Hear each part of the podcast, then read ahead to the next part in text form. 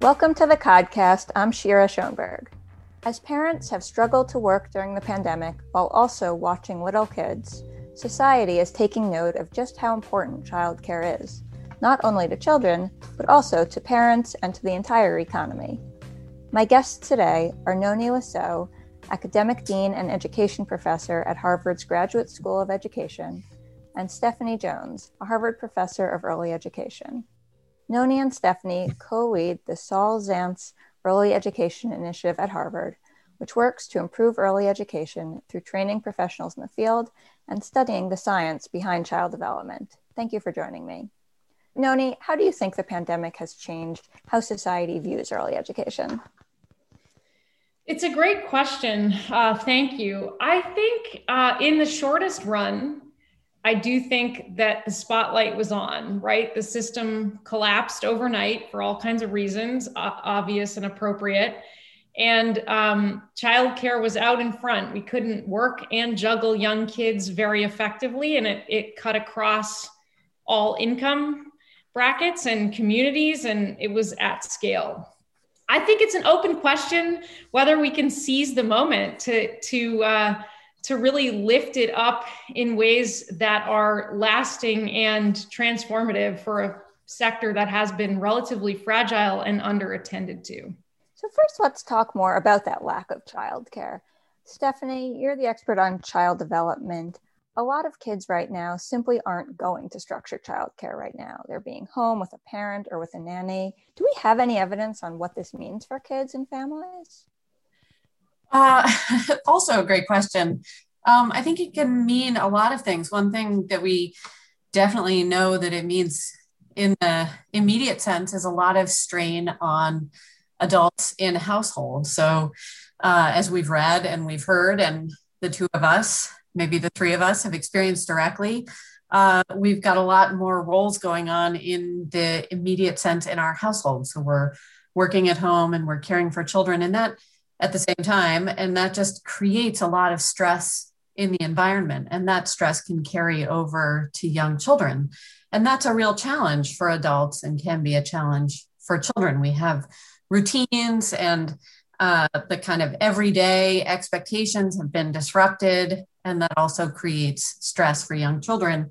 The thing about um, children is that with uh, support, they can make it through such disruption and they can manage those stressors. It's really about figuring out how to support families to navigate in this particular period as we get through it and we start to see uh, early care and education and schools reopen.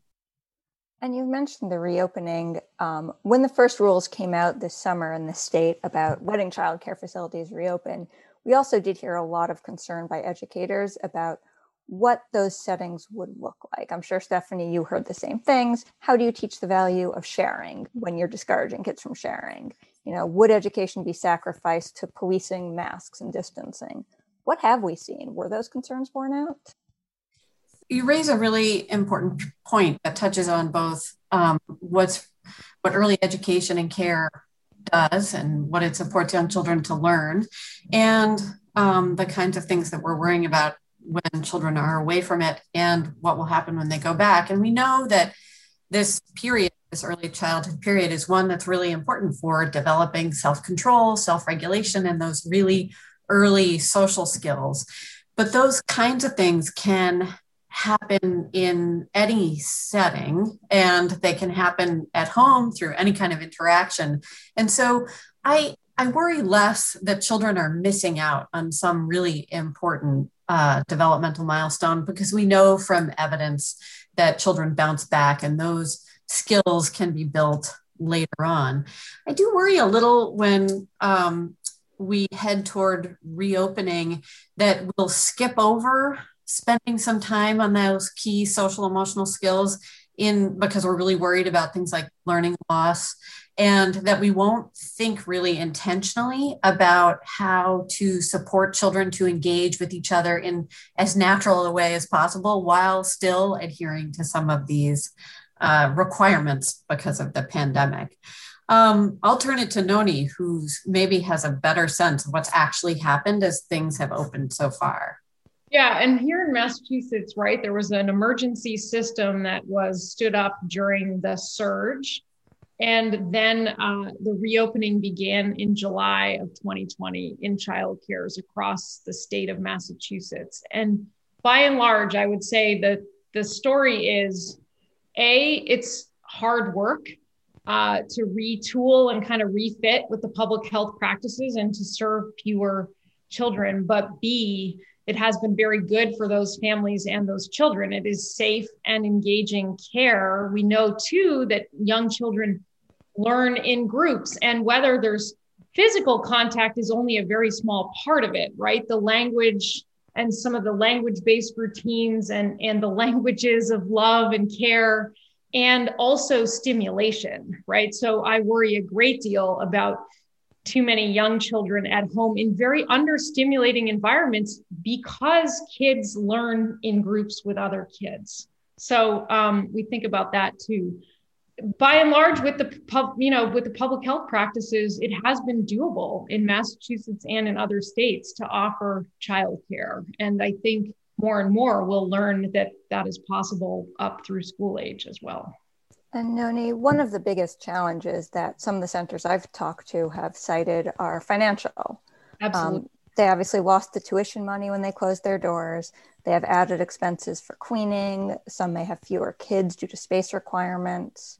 What what do we need to do to address those financial challenges as a society? Yeah, there's no question. And and as I said, the first the first learning was this is really hard and it's a tremendous sacrifice. And I think it was also a reminder of just how resilient and dedicated this early education workforce is. And I would say how much more they tend to invest in their work than society has invested in them, right?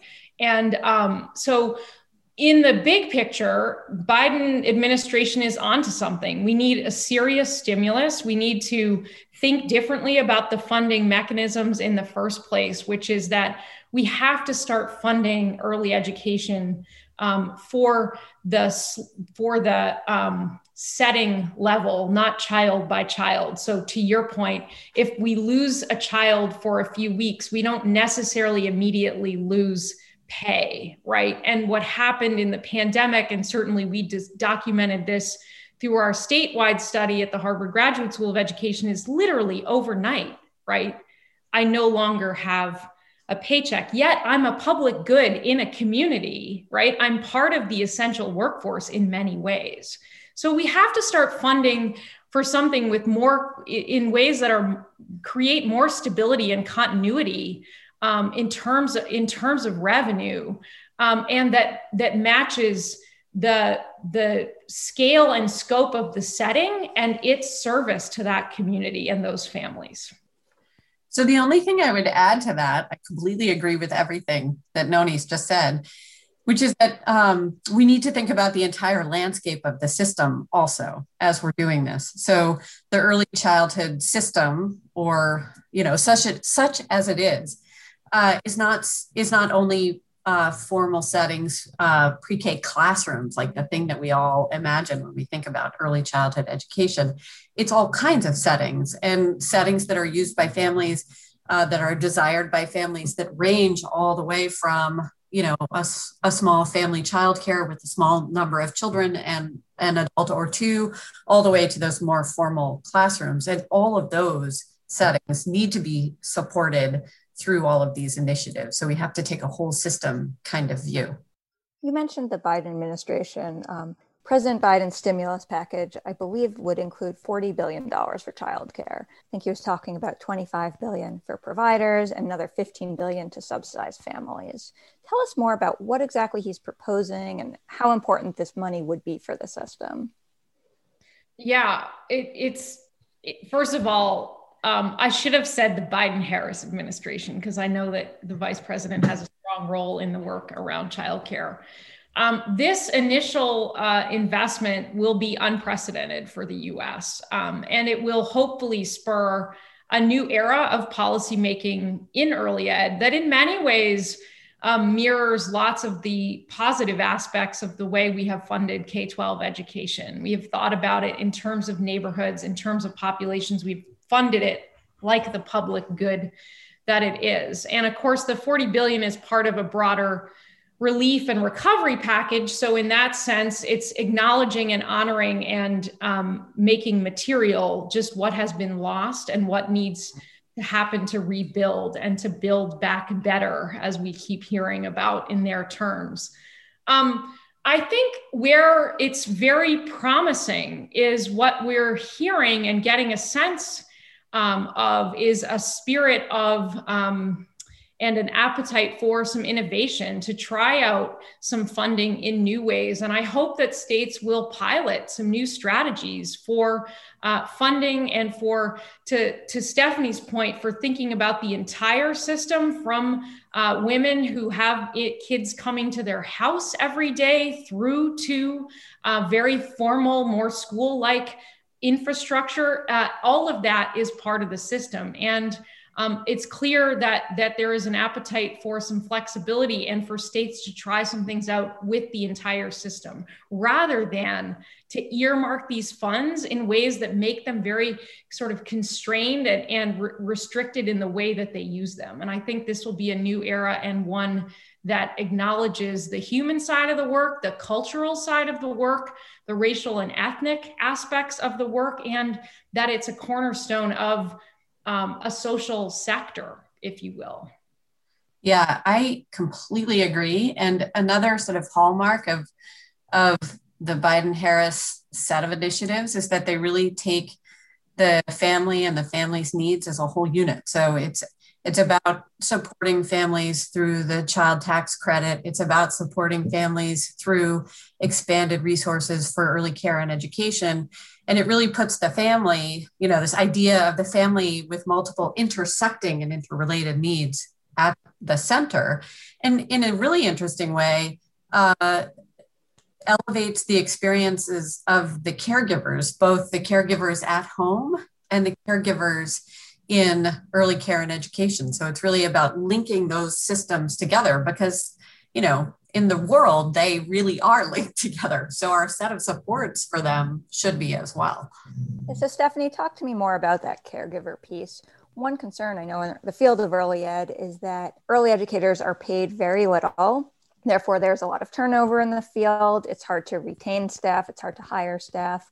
What needs to be done to support the workforce better? So you raise a key point, which is um, a, a, way, a living wage that is tied to uh, the importance and the challenge of the work itself, its centrality in our economy and in uh, family life. So I think that that's a key part of it. It's also about supporting professionals in the system as professionals. So with the kinds of professional development opportunities and professional learning opportunities that really are about uh, the the educator as a professional in uh, an aligned and integrated system. So um, I think it's it's both about the wages and earning a living wage, but it's also about professionalizing the workforce in a way that we really haven't taken on systematically or systemically yet. And Nonie, you mentioned looking at new models of paying for and structuring the system. Um, until now, what we have, at least here in Massachusetts, is a system that's primarily private pay with some public subsidies for families that most need it. There is a proposal out there this year um, that would basically make early education universal and more affordable. There would be strong public subsidies to make childcare free for the poorest individuals and to ensure that even among wealthier people, no one spends more than 7% of their income on childcare this would be a huge shift from the private pay model. Do you think a move towards a publicly funded model is better than the current private pay model, or what, what should the state be looking at? Well, I think up to now we've we've sort of said um, we're trying to put public dollars into a private system, right? A largely private system, to your point. And Massachusetts has the most expensive childcare market in the country. So there's no arguing um, why it would be better in many ways to turn this into a universal and public's publicly funded system. Um, you know, it'd be a major financial shock to the system, and it would take some time to absorb it and and and have that um, absorbed into the system and become part of part of the way things work. I think what makes it um, where the rubber hits the road with this kind of universal proposal is that not everybody needs it right? And so the arguments will be how to will be very much about for whom and why and and how do we how do we uh, actually implement fund and implement in equitable ways. So it's an it's it's certainly there are certainly countries that think of and manage their pub, their childcare system as a public good. Um, not at the scope and scale that is on the table in massachusetts right now are there any models we should be looking to either in other countries or other states well you know i think what's what's interesting to me when i have when I have looked into this, and certainly it's been a while, but I'd be happy to pick up the conversation again. What is typically the case, not unlike what Stephanie pointed out about the Biden Harris administration's approach, is it's not typically the child care only, but it's a, a often when you get strong universal pre K, you have a country that has a higher safety net and that starts with paid maternity leaves, longer maternity leaves, more supports by the employers for families with young children. And you have more of a culture. And so, in many ways, what would be great for Massachusetts is to just keep the conversation going with the new stimulus dollars, with the business community, you know, sort of engaging various sectors labor, housing, uh, business, et cetera, to, to drive more of a culture of supporting children and families with our eye towards the universal, but ensuring that that isn't in a silo in and of itself, because it takes it takes a surround to really leverage the effects of any any one universal initiative in the in the childcare space. Completely agree. I noticed, I noticed you nodding. I'm vigorously nodding. it's a system of supports that work together. For example, lots of these countries that look much better on children's outcomes over time start with a one year maternity leave and they have home visiting, right? So, right off the bat, we are supporting the family in their launch, in their launch to parenting. And we're not, we're, we have funding for that maternity leave that doesn't place huge financial burden on the families to take it up. Stephanie, I think you and Nonie have both been talking about the way in which the Biden administration has been approaching this and how this might be different than what past administrations have done. What lessons can we learn from how childcare and pre K has been dealt with in the past, and what might we be looking to change right now? So, um, I mean, I'll just I'll I'll say a couple of things that we've that we've highlighted already in one way or another, um, and I'll let Nonie chime in because this is something that we've talked about a fair amount. One is is thinking about uh, the set of supports in this connected and interwoven way, which is what are what are the sets of things that support families with young children? Um, it's a, a child tax credit it's support for a real system of early care and education and a whole host of other things that that surround the family. Um, it's it's considering the early care and education system as a system that is not just of one type that there, there are many modalities and many types that are that exist for families and that families take up and choose and that those different types are all equally important in the system and need to be supported in the system, supported, connected in the system. Um, I think that that this notion of of driving funding that allows for innovation and flexibility at the level of place as opposed to uh, child by child is something that is very important and really very potentially very exciting and and innovative and different in this model and could really transform how the whole system works. Um, the other thing that that sort of goes back to something that we do a lot in our Zaentz initiative at the Graduate School of Education is we really think about how do we tie very closely together uh, building a new science of early development and and early care and education as we build a set of supports for family with young families with young children. So we really want to adopt a model, and I think this is really important for these big initiatives, a kind of learn as we go model that takes both sides, the science side and the practice and the policy side, equally seriously and brings them together in a kind of dynamic interplay over time. And I'll let Nonie add if she has other ones she wants to add to that.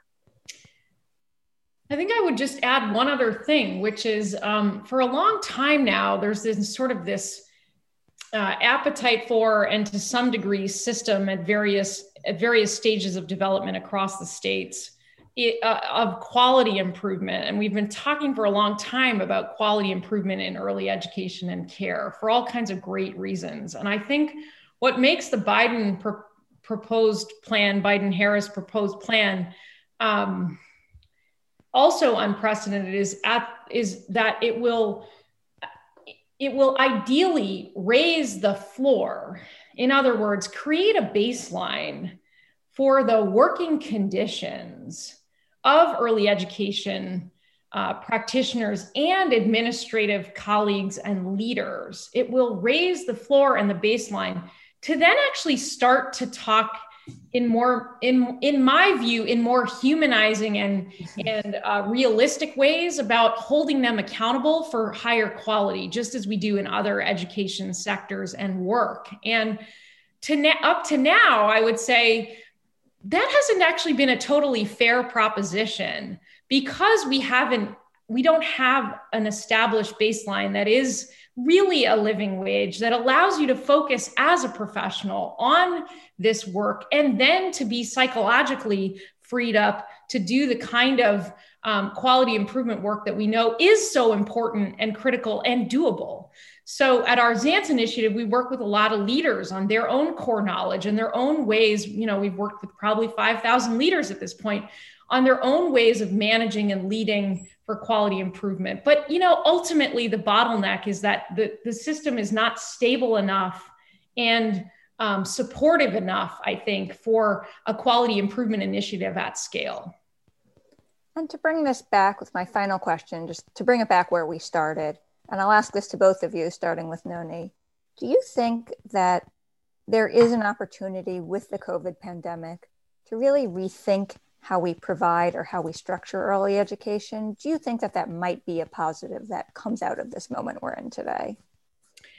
I actually think there's no question. And I think there's no question that there's the potential to do so. I would say there's also no question that actually we're forced to do so. I think in many ways, um, it doesn't take much for all of us to conjure up post pandemic life as not the same as pre pandemic life, including the way um, in which I would say we have propelled into the likelihood of much more flexible work regimes, right? HR departments probably all around the country sort of thinking hard about their work from home policies. I think we could imagine lots of parents of young children, whether it's one job or two jobs, not looking for Monday to Friday 9 to 5 kind of care as we as we emerge and think more about flexible work. So uh, here in the in the Commonwealth, I know the the the governor has commissioned a study on the future of work. I think the same is true for childcare. If we don't get ahead of this, we won't actually meet families' needs post pandemic. I think they will need something, they will want and need something different. And I think it's a tremendous opportunity.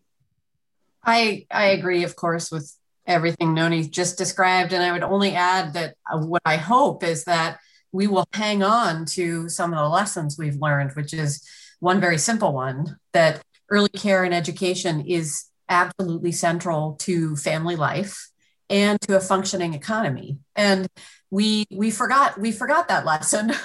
Like it, it, or we weren't carrying it with us before this. And it's been made very clear to us to everyone those who are operating and inside that system right now with young children and those who are outside of it who've been through it already.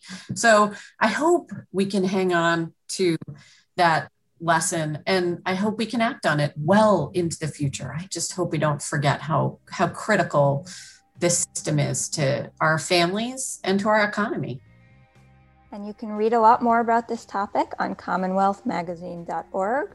Nonie Lesaux and Stephanie Jones of the Saul Zaentz Early Education Initiative at Harvard. Thank you so much for joining me on the podcast. Thank you.